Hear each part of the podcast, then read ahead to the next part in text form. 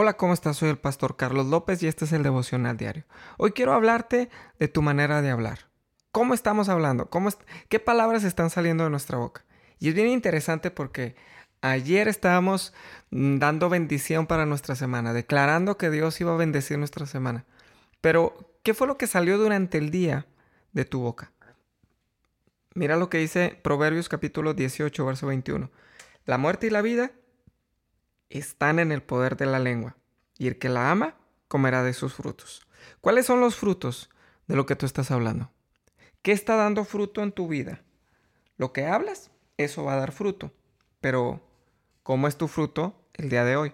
Dice la escritura en Proverbios capítulo 13, verso 3, el que guarda su boca, guarda su alma, mas el que mucho abre sus labios, tendrá calamidad. Está interesante, ¿verdad? La manera que tú hablas y expresas denota la identidad que tú tienes. Si te la pasas hablando y repitiendo palabras que no te edifican como persona, que no construyen para ti y para los demás, dice la Biblia que de este fruto vas a comer. Hay un dicho que dice, el que siembra vientos, cosecha tempestades. ¿Estás cosechando tempestades por la semilla que has sembrado en tu mente y corazón a través de tus palabras? Lo que tú eres y quién tú eres es como tú hablar y cómo te expresas. Si has vivido en un ambiente de escasez, entonces tu identidad será de escasez y tus palabras serán no tengo, no me alcanza. Si has vivido en un ambiente de enfermedad, tu identidad será de un enfermo hablando. Y tus palabras serán como me siento mal, ya me voy a enfermar, ya vienen los dolores. Si has vivido en un ambiente de derrota, entonces tu identidad va a ser de un perdedor.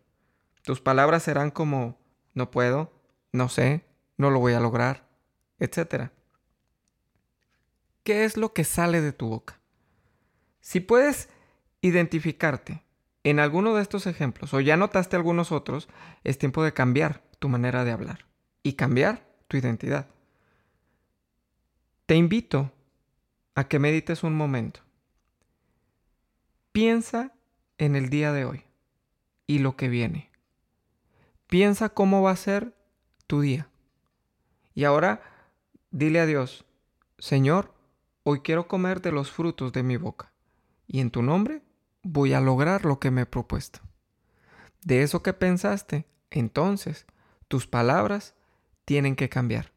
Tus palabras tienen que ser de un conquistador, tienen que ser de un triunfador.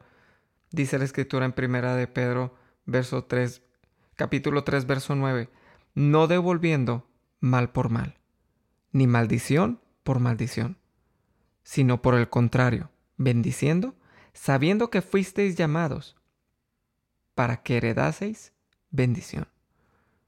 Fuiste llamado para heredar bendición. Ahora fíjate una cosa, no devuelvo mal por mal. De mi boca no va a salir mal para otras personas. Mi posición y mi identidad como hijo de Dios no me permiten ponerme a la altura de alguien que me ofende e insulta, sino que en mi posición yo lo bendigo y que la persona coma de sus frutos. Nos la pasamos muchos peleando con las personas. Deja que coman de sus frutos y tú bendícelos porque al final tú vas a heredar bendición y tu posición en Dios no te permite hablar mal de otras personas. Todo lo que sale de mi boca va en coordinación con mi posición e identidad. Si soy hijo de Dios y esa es mi identidad, entonces camino como hijo de Dios y hablo como hijo de Dios. La lengua apacible es árbol de vida, mas la perversidad de ella es quebranto de espíritu, dice Proverbios capítulo 15, verso 4. Piensa un poco si el proceso por el que estás pasando tiene que ver con las palabras que están saliendo de tu boca. La perversidad de ella tiene que ver con las palabras ociosas que no provienen de Dios. Para mí, para las personas que están alrededor mías, todas esas palabras de derrota, algunas de dolor, otras palabras de repetición, que alguien sembró en mí. Te pongo un ejemplo.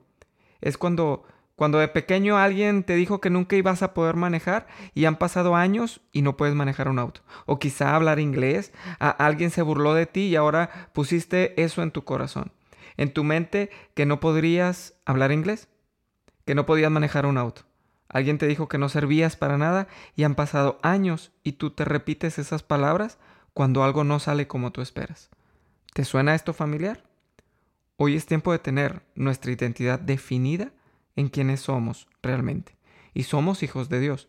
Por lo tanto, lo que salga de mi boca hoy tiene que ser de bendición solamente, tanto para mí como para otras personas. Aunque no me caigan bien, haya habido problemas o fricciones, yo tengo que bendecir a las personas. Ayer yo bendije la semana. Hoy tengo que cambiar mi manera de hablar. Tengo que cambiar mi manera de expresar y que más días sean como el día de ayer. Que más días sean en palabras de bendición, en palabras de afirmación, para primero, para mi vida. Segundo, para las demás personas. ¿Qué sale hoy de tu boca? ¿Qué va a salir hoy de tu boca? ¿Lo voy a lograr? Sí lo puedo hacer. Dios me fortalece. Dios está conmigo. Voy avanzando conforme a los propósitos de Dios. Voy a conquistar porque Dios va conmigo. Esas son las palabras que van a cambiar tu vida. Cuando Dios está contigo. Cuando lo pones a Él primero. ¿Por qué no oramos en este día?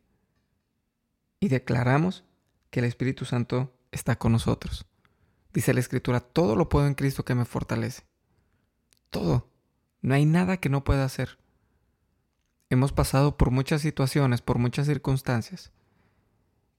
Y Ebenezer, hasta aquí nos ha ayudado Jehová.